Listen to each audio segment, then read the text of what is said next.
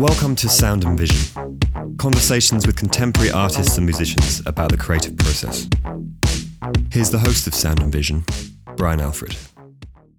Sound and Vision is sponsored by Golden Artist Colors. Manufactured in upstate New York, an employee owned company, Golden makes the best acrylics, oil paints, and watercolors that you can buy. You can find them in your local art store or you can find them online at goldenpaints.com. Jean Nagai is an artist born in 1979 in Seattle, Washington, who is based out of Los Angeles, California. He received a BA from the Evergreen State College in 2004, and his work has been shown at venues like Part 2 in Oakland, California, the Hole Gallery in New York, Unit in London, Mini Gallery in Amsterdam, amongst many others. I caught up with Jean over the internet from LA for a talk about his growing up on the West Coast, finding the creative path, the sustaining desire to make paintings, and much more. Here's our conversation.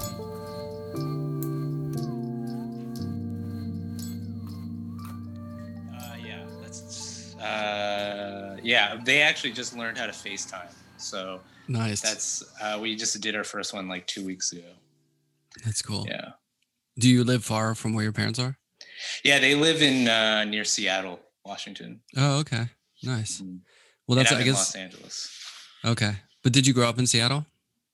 Uh huh. Seattle's nice. Yeah. So what? Uh, area? Yeah, the whole area is just gorgeous. I, I miss it. I, I like LA uh, for a lot of reasons, but as far as like environment, air quality, those Yeah. sort of things, I, I miss. yeah, I could just just the visual. If you put Seattle next to Los Angeles in your mind, the visual is so different. yeah. I remember when uh, I used to be in a band a long time ago, and we would play in Seattle, and Mm. just like thinking just how green it was. It was so nice. Mhm. Just really green everywhere.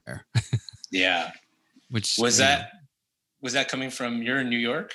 Yeah, New York, East Coast, you know, my whole life pretty much. So, um, yeah, I mean, there was some green, but not that kind of green, you know, hmm just felt a little different. Yeah. It's very uh, dank. Yeah. also. Yeah. Just like Kind of, just the tall trees, I think it traps a lot of the the moisture, and then also Seattle's in a in between two mountain ranges, so that just traps a lot of moisture and creates its own ecosystem and makes that whole.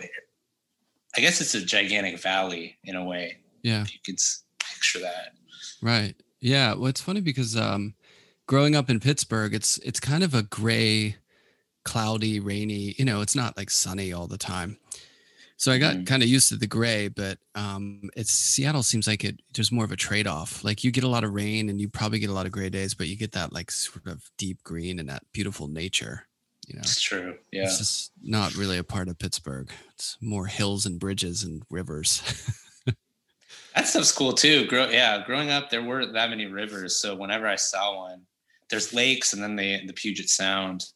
There's a couple of rivers, but that's always exciting. And bridges too. There's, I guess, when I think about things I saw on TV, what we didn't have was like these old steel bridges or wooden bridges that yeah, always seemed exciting for me to see as a Yeah, kid. the grass is always greener because I, I grew up Yeah. skateboarding a lot, and like the Mhm. bridges and hills and rivers weren't conducive to, you know, it just wasn't a good skateboarding place. But um, Mm. and it, you would see videos of like Los Angeles where people could just have like these big open spaces, you know. oh yeah, So alluring at that point in my life, just never really made it out there. yeah. Well, out Um, here it's kind of like, oh, let's just pour concrete over everything. Right. Yeah. Yeah. Which Which for for good skateboarding, it's it's great. yeah. Um, so when you grew up, um, was creativity and art a big part of your life?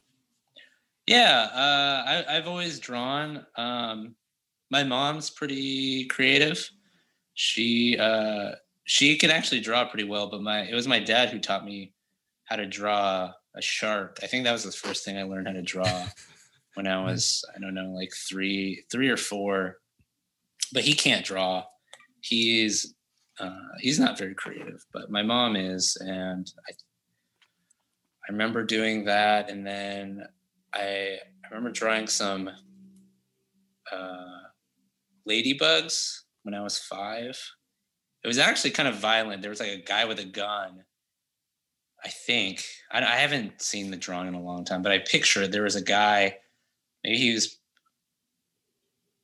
protecting the ladybugs or something, but there was like a pool of blood underneath them. But they put it in the the mall in some like kids art show, and I was really excited for that. And that, but mm. now I think about it, I'm like, I would never draw something so violent, a pool of blood with ladybugs. Yeah, it's amazing that that didn't cause a little bit of like people saying like, "What's going on in that drawing?" You know what I mean? Anytime yeah. like people love to analyze kids' drawings, no matter what it is. You know, that seems like a uh, a real sort of dynamic between beauty and kind of violence.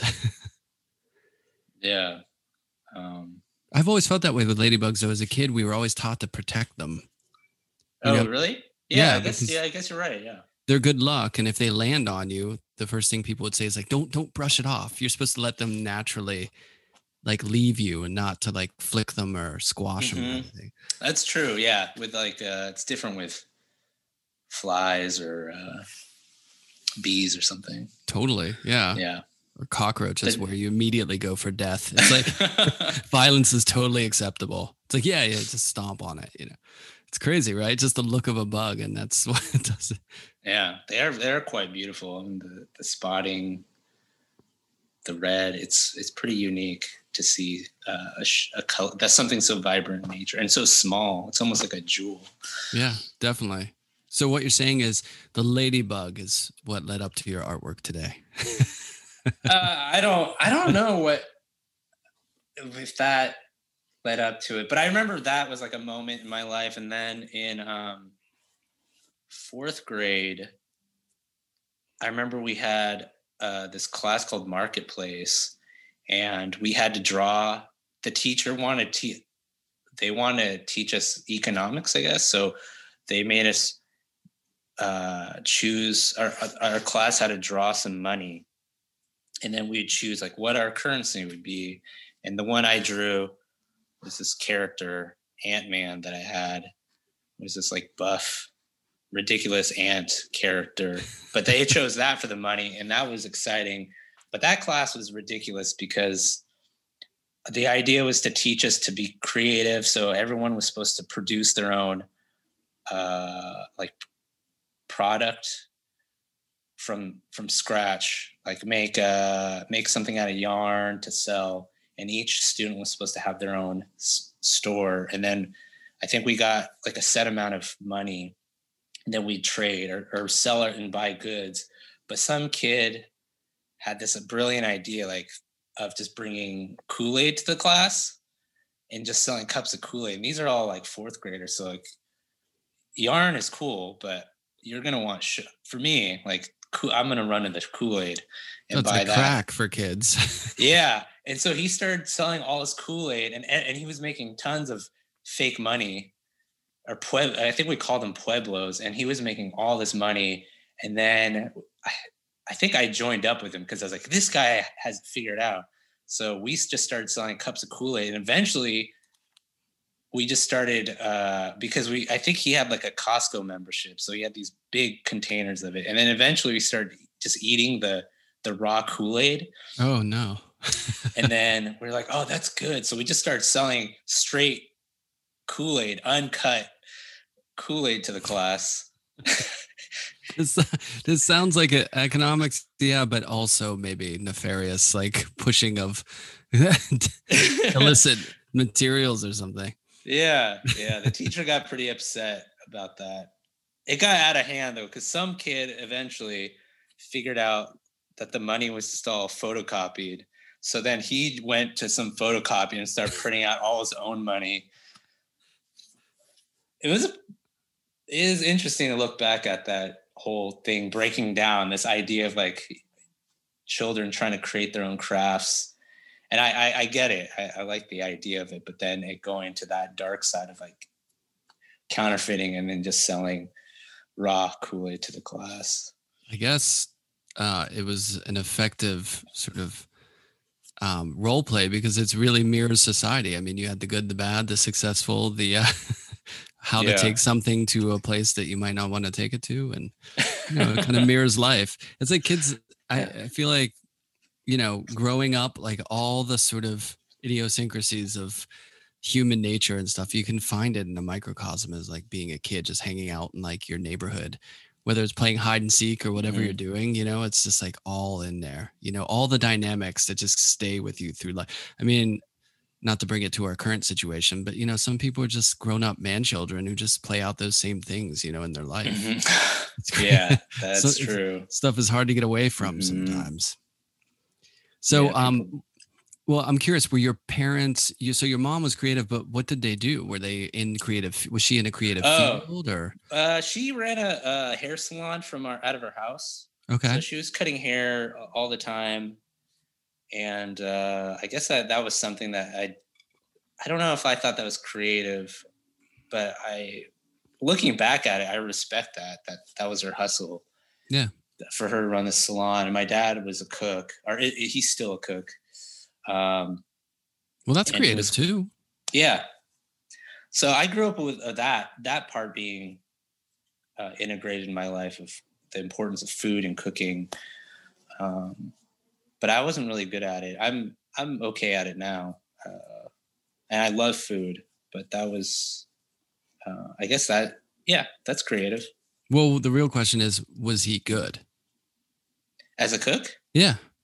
Yeah, he's good. I personally, I think my mom is better just because my dad is more into like traditions. Okay. and he's like old school Japanese. So he, but he likes not, he's not that into making Japanese food. He's more into making Chinese or like French cooking. Um, those are the things he's into. Yeah. Uh, but he's like really into like getting it right. Whereas my mom is more experimental and tries new things. That's cool. So you had a good balance. I mean, that sounds like a good food household to grow up in, though. I mean, a mixture of French, Chinese, and like Japanese food would be pretty great, you know? Oh yeah, yeah. It definitely taught me to appreciate food, even though I didn't like a lot of the things we were eating, just because I was a kid and Right. I like peanut butter and jam sandwiches. I still do. That stuff is still delicious to me. But I I got a taste for like other food food from other places at a young age. Yeah. Wonder if a lot of times chefs who, you know, their job is to cook, when they come home, they don't want to cook. Was that the case? Yeah, I, I think so. Yeah, because my mom, she was home, so she would do the cooking. My dad also he worked the restaurant he worked at was it's a restaurant, so he was would work till midnight or whatever. He wouldn't come home till late at night, and then so he was asleep when we got up for school. So he was home on Sundays, but other days he was just at work cooking. Yeah. It was Um, he was he first generation? Uh, no, they're both immigrants. Oh, They're okay. both from Japan. Yeah. Nice. That's cool. So, when did it did yeah. they come over like early on? They came in the 70s, 70, mid 70s to Seattle. So that's like pre the sort of Japanese like tech boom of like sending over employees through like business, like you know, Oh, through yeah, like tech yeah. stuff. Yeah, they had no, yeah, they have no tech connections. So did they just come over just Yeah, my mom, um, my mom came over because she, her aunt, or my- my aunt, uh, was a flight attendant and she had a kid and her husband is still in school and still in college. So they my mom came over to nanny my uh, my aunt or my aunt's kid. And so she was in tokyo doing office work. I think she she always talks about that time as being a good time in her life before she moved to the states. And i don't think she wanted to come here. It was i think it was only supposed to be temporary like a year to help take care of my cousin. Yeah. and so she came and then eventually realized like what a beautiful place seattle was at the time especially in the 70s from what i know it was like more of a sleep uh, fishing and logging town than Yeah. like what it is now and it was just clean and quiet. And then she also wanted to have a kid after taking care of my c- cousin, so she ended up staying. And then my dad came here just on a whim, not on a whim. I think he just he was trying to figure out his life. He was um, into uh, figure skating Whoa, crazy. and was That's trying to get into Olympics, but then that didn't work out.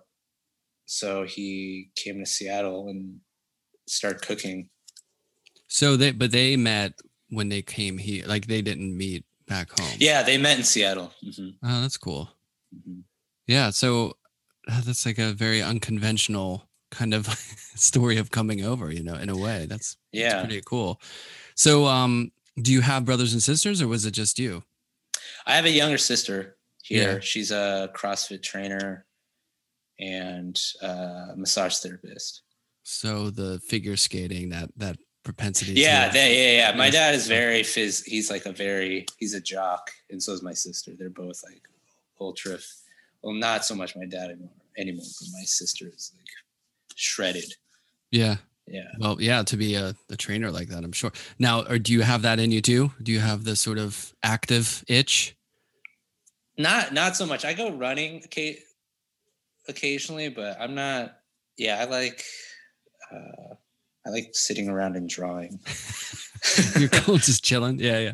Well, the studio studio can be, you know, I always feel like there's a connection to being physical and working in the studio. I mean, it is a grind, you know, like you're there making stuff and it's kind of a ritual too, you know. hmm That's true. Yeah, sometimes I do get I do get pretty antsy. I do like not necessarily like a Bruce Nauman like studio monotonous like performance walking in a in a square for hours, but I do I do have that tendency in there sometimes. Yeah, Yeah. So I always- like go for a walk. Right. Yeah. I was like to, I found out, like, even if I didn't have a huge studio, I would always be moving back and forth between the painting. Like I could never just sit there and work on it. I would Mhm. always do a little bit, walk to the other side of the studio, look at it, and walk back, walk back, walk back. You know what I mean? Mhm. it was kind of like, I don't know if it was a, a tick of like I just needed to keep moving or something, or just adjusting my vision to the piece or something. But oh yeah, it's like an endless, like I feel like I probably, you know, wore a hole of the, in the studio, going back and Uh-huh. forth all the time. oh yeah. Now that you say that, I do that too. Yeah, it's like Yeah, I just calibrating or something, you know. Mhm. Do you bring your skateboard to your studio? Oh no, no, I retired. Oh yeah. Oh, okay. I was I I officially retired from skateboarding. And and it's fun. It's kind of an inside joke because there was a day when I was getting ready to go to college and I was skating with some friends in the city and and we were doing a handrail and it had like a kink in the handrail. And um I went to to do a board slide down it and the board kicked Mhm. out and I hit like right between the legs full force. Oh And shit. I swear I could not sit for like two weeks. Like it was so Oh, tender. my god. And as soon as that, That happened, I just said, "That's Oh it. my. I'm done. I'm going Yeah. to college. I'm like, I'm retiring from this." Sorry, I don't mean to laugh, but that yeah. no, it's funny. That's mean, it would've been- but yeah, it would have been funny if it to me, but I I crack up when I see falling videos like that. but yeah, it was it was rough, and it's funny because my studio is not too far from where I live here, and uh, Mm-hmm. at one point when my son was really little, I got him a skateboard. Mhm. And so I got myself one too, so I could to kind of skate with him. That was the idea.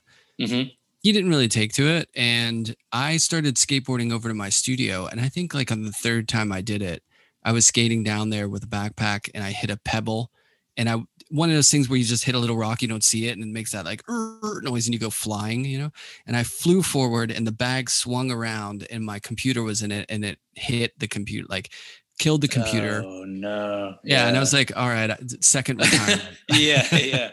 Two strikes. Who knows was what the third one would? Yeah. Yeah uh, so now i just I, I i've retired fully from it but it's there It's- it's within me like the whole Mhm. skateboarding thing you know that's how i got interested in like making art and being creative you know i love the artwork on those things those old Mhm. skateboards and stuff so i think it's it's part of me but yeah i've moved on Yeah, that's fair. Yeah, you have kids now and got other um, things to focus on. Exactly. And injuries yeah. like take a lot longer for me now to, to, to I can't even think about like the falls that I used to take now. Oh yeah. That's yeah, I never attempted. It would seem too crazy for me.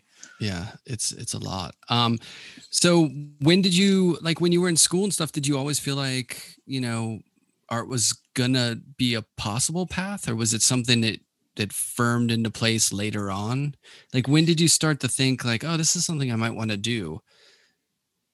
That's hard to say. I Oh, so the reason why I brought up that money thing was because uh, around that time I saw a d- documentary on Picasso, and this is so corny, but I actually signed the money. I wrote Picasso on it, like he copied his signature, mm-hmm. and I thought. I just thought he was like a cool guy at that time. I, I didn't know any, anything about modern art or uh, painting really. I knew like probably Van Gogh. Um, but at that age, I was just into manga. So um, to see something like that was just, uh, it, it definitely altered my perception of like, oh, this is a thing people can do in their in their lives. Yeah. Um, and that stuck with me for sure. And then um,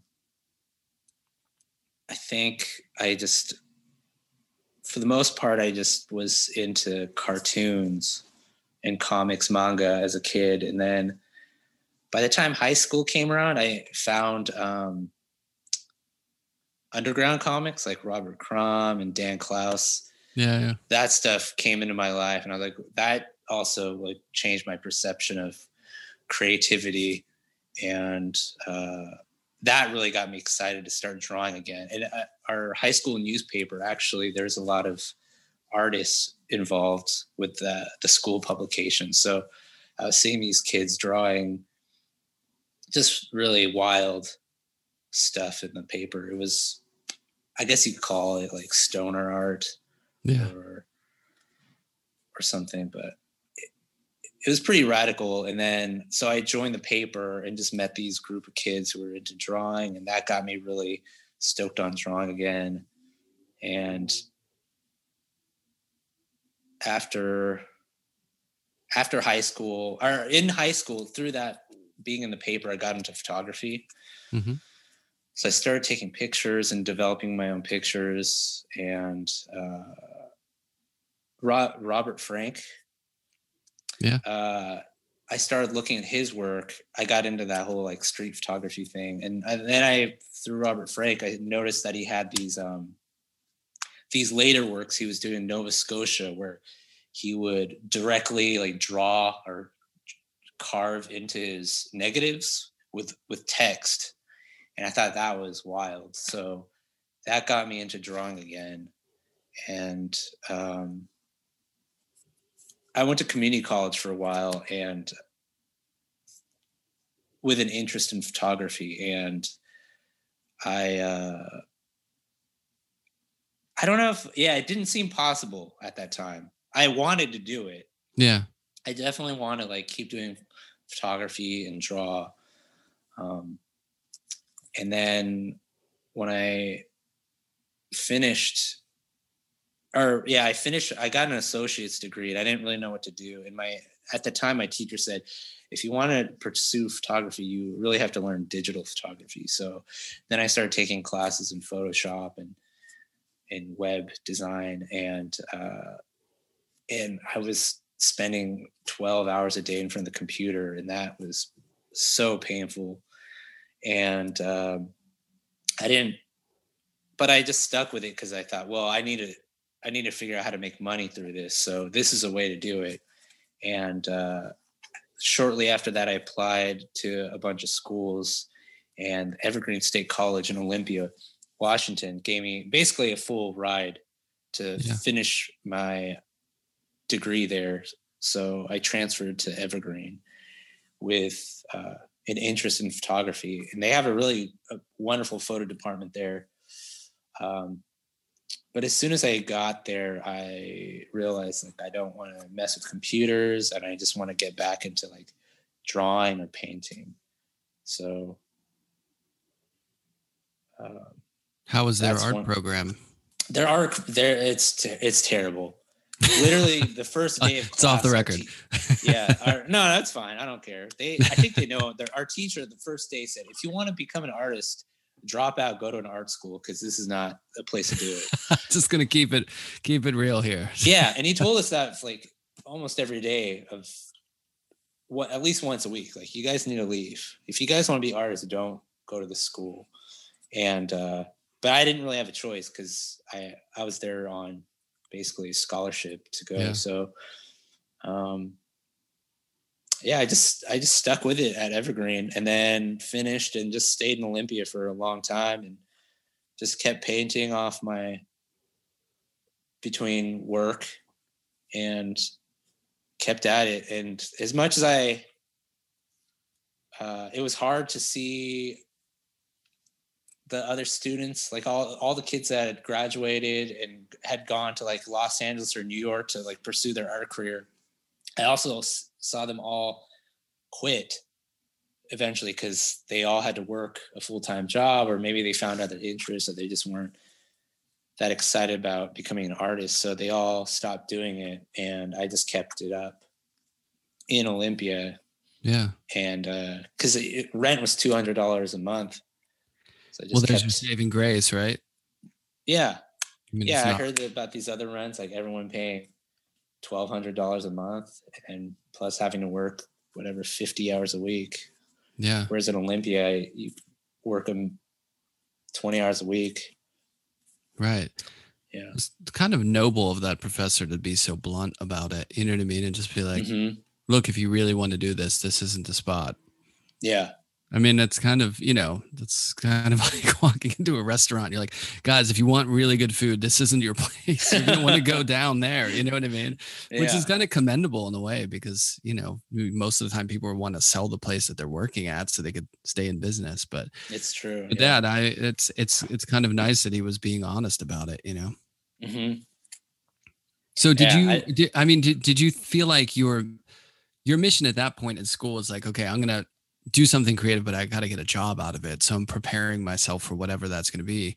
But then at a certain point, you were like, I don't. Did you just hit to the point where you're like, I don't care about that anymore, or or the you know what I mean? Like, was it was it married to making a living in a way, or was it kind of just a realization that like, yeah, I just think drawing is my thing. I want to try to focus on that and I'll figure out a way to do it. I yeah, I don't think I thought about money at all or like making it. I wanted to just keep doing it. That's really that was my focus. So I just yeah, I didn't really think there would be a career out of it and I just kept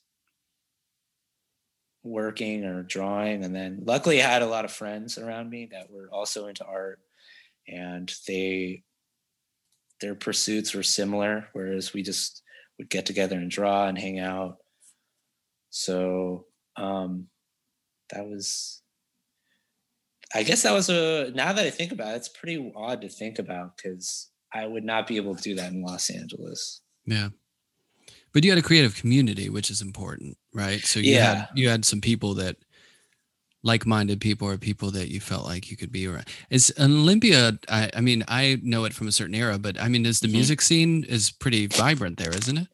yeah that, and that's something i should yeah i'm glad you mentioned that because olympia is actually not very visual arts focused it's a very music focused which is Yeah. great so i saw a lot of great music a lot of great bands and most of the people i knew were into their more their focus was music but they also like to draw on, on, Right. on their off time Yeah, I mean, it's Yeah. it's such a you know art and music.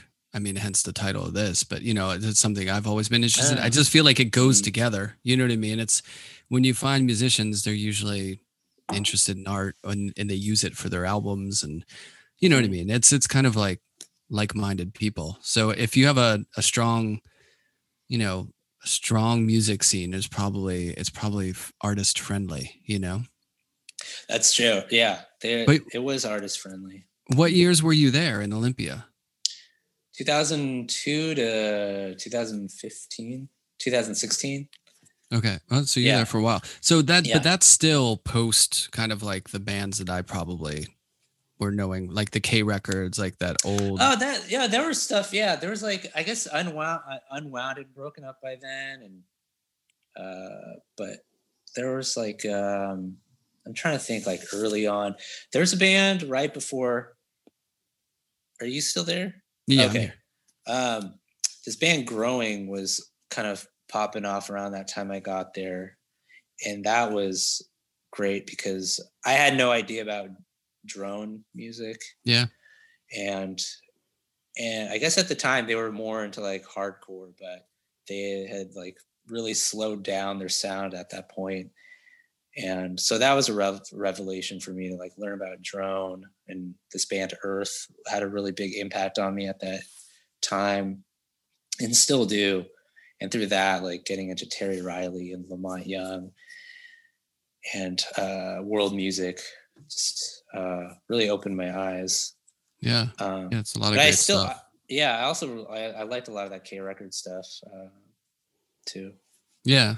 Yeah, it's it's that that scene. I mean, there were you know, there's different scenes. I guess that the K record stuff when I was younger was so iconic. You know, it was when you think Mhm. about you know Riot Grrrl and stuff like that. It's just come coming from that sort of part of the country. You know, it just seemed like it would be a vibrant kind of community. But then and that morphed into a lot of different bands that were playing and stuff. But that was always something you were into, music. Yeah, I think that was I I didn't know about K Records before I moved to Olympia. Like uh, going to the what is it called? They had the uh, International Pop Underground, or they had these music fests. So we'd go there to see bands, and uh, that was pretty exciting.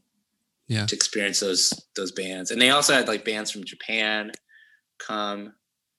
Um, so that was exciting to see like a, Ja- a Japanese band because at the time there was like the boredoms were a big deal to me, but they, I think they only had been to the U.S. like once, Yeah. so there was no chance of seeing that or any of like the the noise acts at Right. that time. Yeah, no, that's cool that you got to see that. Um, so when did you start kind of, you know, getting into making work in a more I don't want to say a more professional way, but you know, in a in a way that you were really sort of dedicating yourself to it. And like this is what I'm focusing in on. I don't know. That's hard to say because it was so like I'm really slow as far as o- on all levels of like growth and and change. So I don't think there was really a time where I made a conscious decision. It was just the the for me the drawing.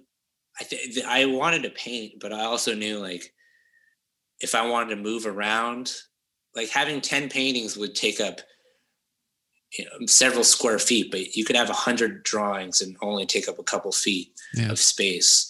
So that was something I was conscious of. So I just tried to make works on paper for a long time. But eventually, around 2015, I started transitioning to canvas. Um, because also with paper, when you want to show it, it has to you have to frame it for the most Right. part, Yeah. and that was just um, annoying for me. I think Right. some maybe some people enjoy framing, but I, it's something I never want to do. And and that's great that there's framers around that uh, like to do it, and they make these beautiful frames for work. Yeah, but it's a Uh, commitment. I mean, it's I think a lot of artists feel like it's better when the gallery or someone else deals with it. Yeah. Make the work. If it goes off to be framed, great, but you don't really want to have to deal with it, you know. Mhm. But those early drawing or the earlier drawings were what was it what was the process like? What were they looking like? Because I'm and thinking of like your inspiration of of kind of like coming to age with manga or like anime or things like that as a car- cartoons and then like you know Eightball or like Dan Clowes and stuff like that Mhm. you know it's it's a certain kind of like imagery that's you're imagining and then and seeing your work now i mean there's there's a gap there that was bridged so uh, Oh, how so did it- like how? Yeah, from cartoon to more abstraction, I guess. Or, yeah i mean where did you Yeah. land at or how did that transition from what sort of originally inspired you and in, the visual things that you were looking at how did they morph into your own language and like what you're making physically like by yeah drawing?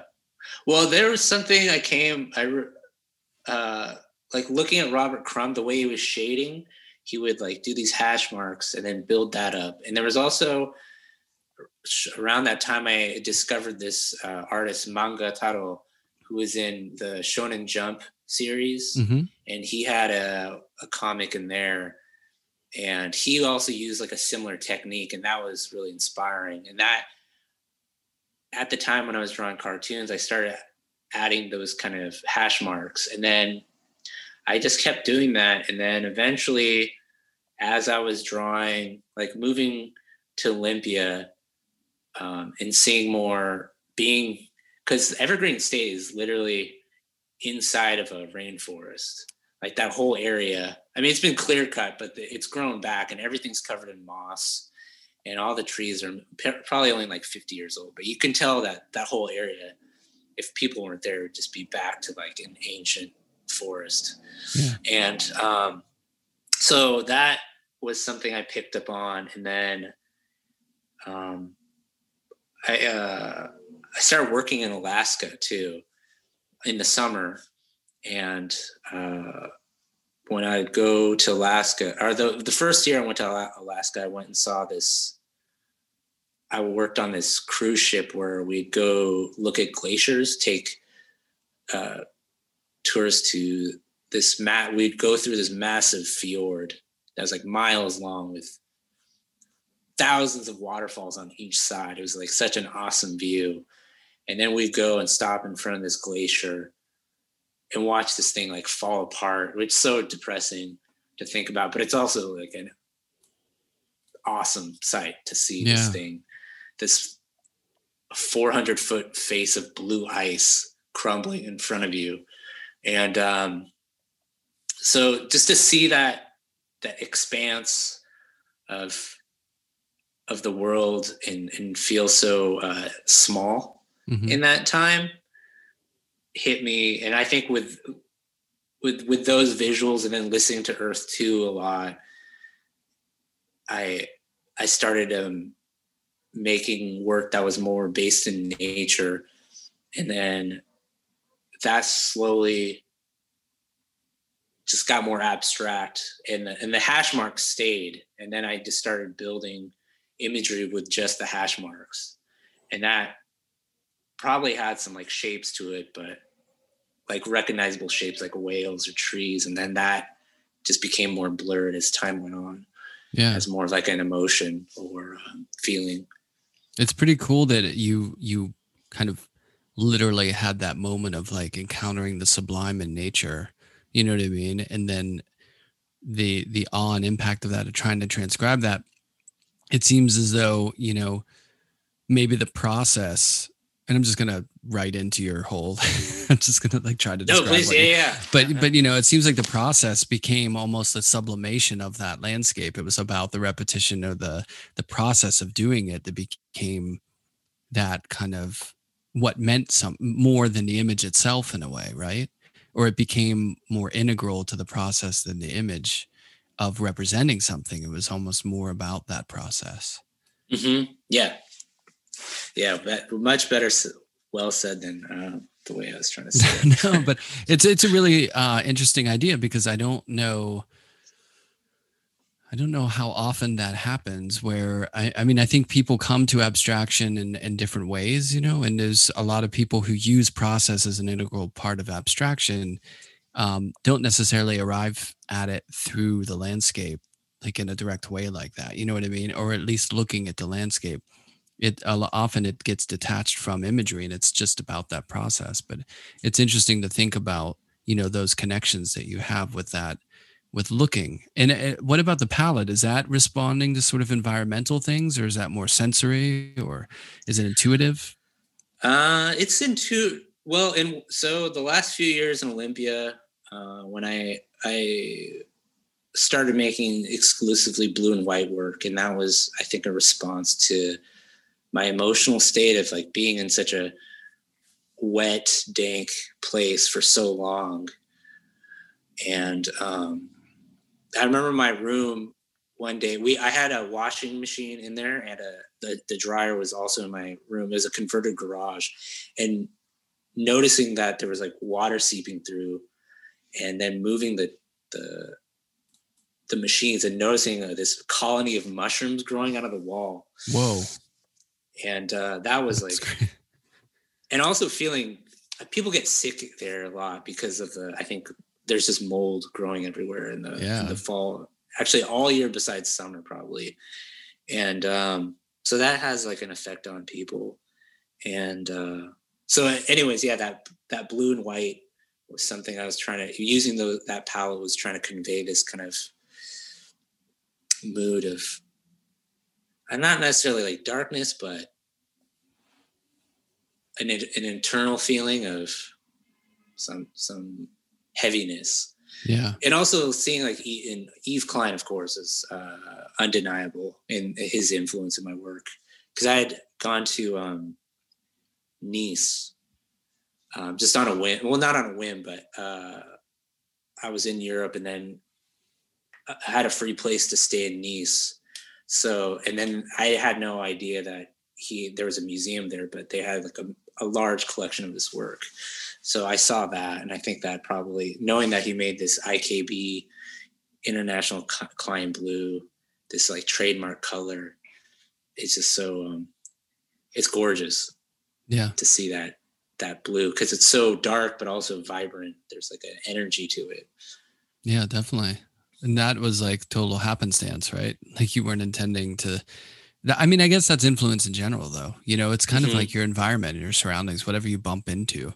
You know, you could take a trip to, you know, Botswana and all of a sudden, like, there's a whole new body of work there that you might, you know, come out of that.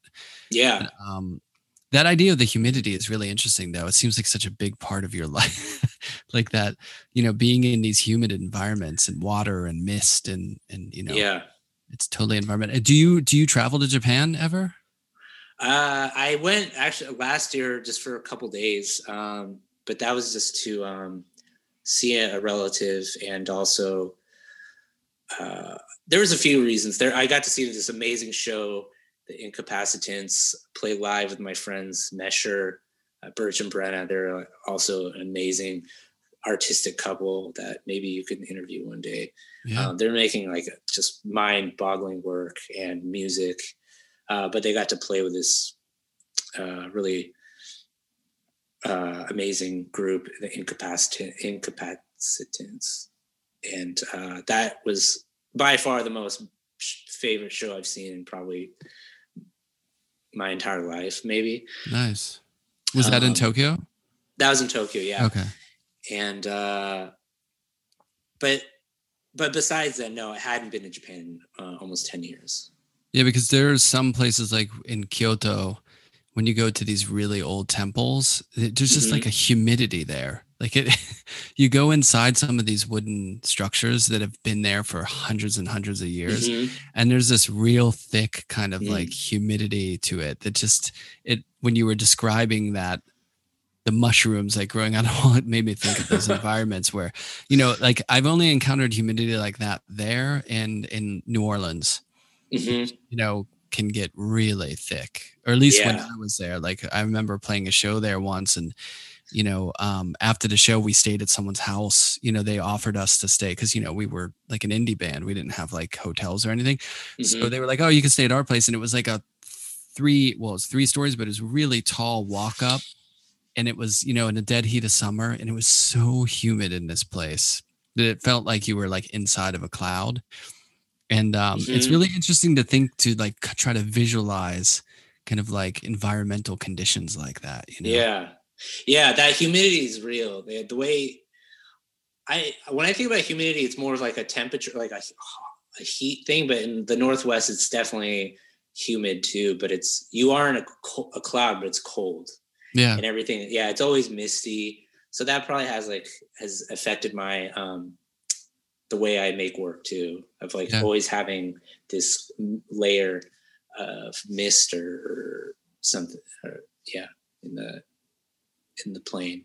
yeah that works Yeah. um do you when you're working do you listen to music are you a silence a music or a podcast or a tv Uh, I I do it all. Yeah, uh, music, podcast, silence.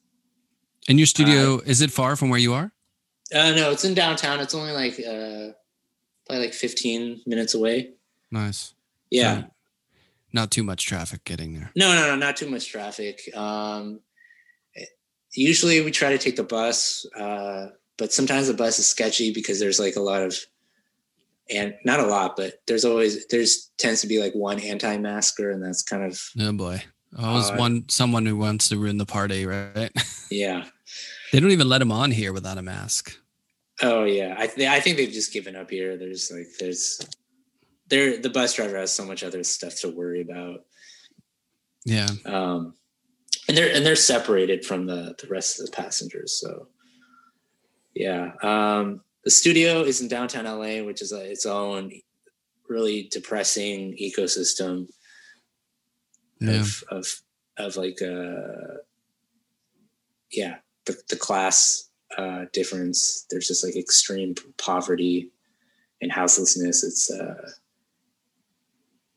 it's really depressing. Yeah. Does it affect your sort of working state, your mind state when you're doing what you're doing? Oh yeah, every day. Yeah, it's hard for me. I, I there's I try to help, but there's really not that much I I can do. I mean, I I do what I can, but it does. Like I look out, uh, I'll I'll look out our studio window, and there's I'll see 30 houseless people every day and they're struggling. Sometimes they're having a good time, but the ones I talk to are, uh, yeah, they're, they're struggling. Yeah. Yeah. So it's, it's, oh, here's the next question. Mm-hmm. It's like, if you, it sounds like you, so much a part of you is like coming from this environment that you grew up in and nature and kind of like a certain environment. Mm-hmm. What compelled you to leave that and go to like LA? You know, I'm not trying to crap oh, on LA uh, right now, but oh yeah, um, you know, um, like why why that environment for your studio and for you know to to go work every day. Well, the before we came to LA, we so we left Olympia on like a in a situation and moved. Uh, an opportunity popped up in Roswell, New Mexico, so uh, my partner and I we went down there and spent the winter, fall and winter, and that was an incredible time.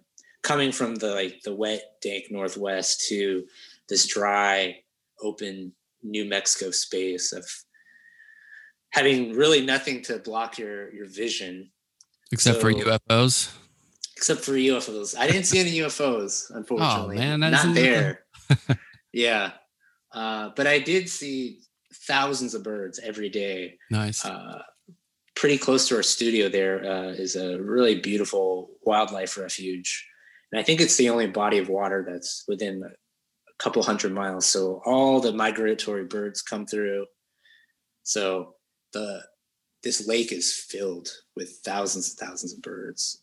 That's so cool. That that was um, incredible. That seeing that level of nature, like something you'd see on a, a documentary, was it changed my perspe- perception and idea of life, or maybe just uh, reinforced that there was like more to personal troubles and uh, problems. Seeing that that that this life exists outside. So, that, so that's another amazing environment. So you went from that beautiful northwest mm-hmm. down there.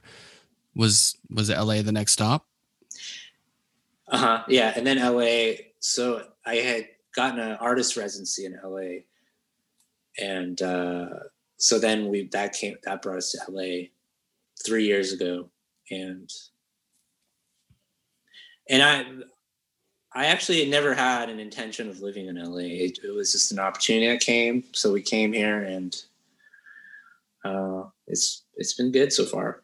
Yeah, but the um, yeah the there's definitely an energy in LA that I'm still not co- totally com- comfortable with.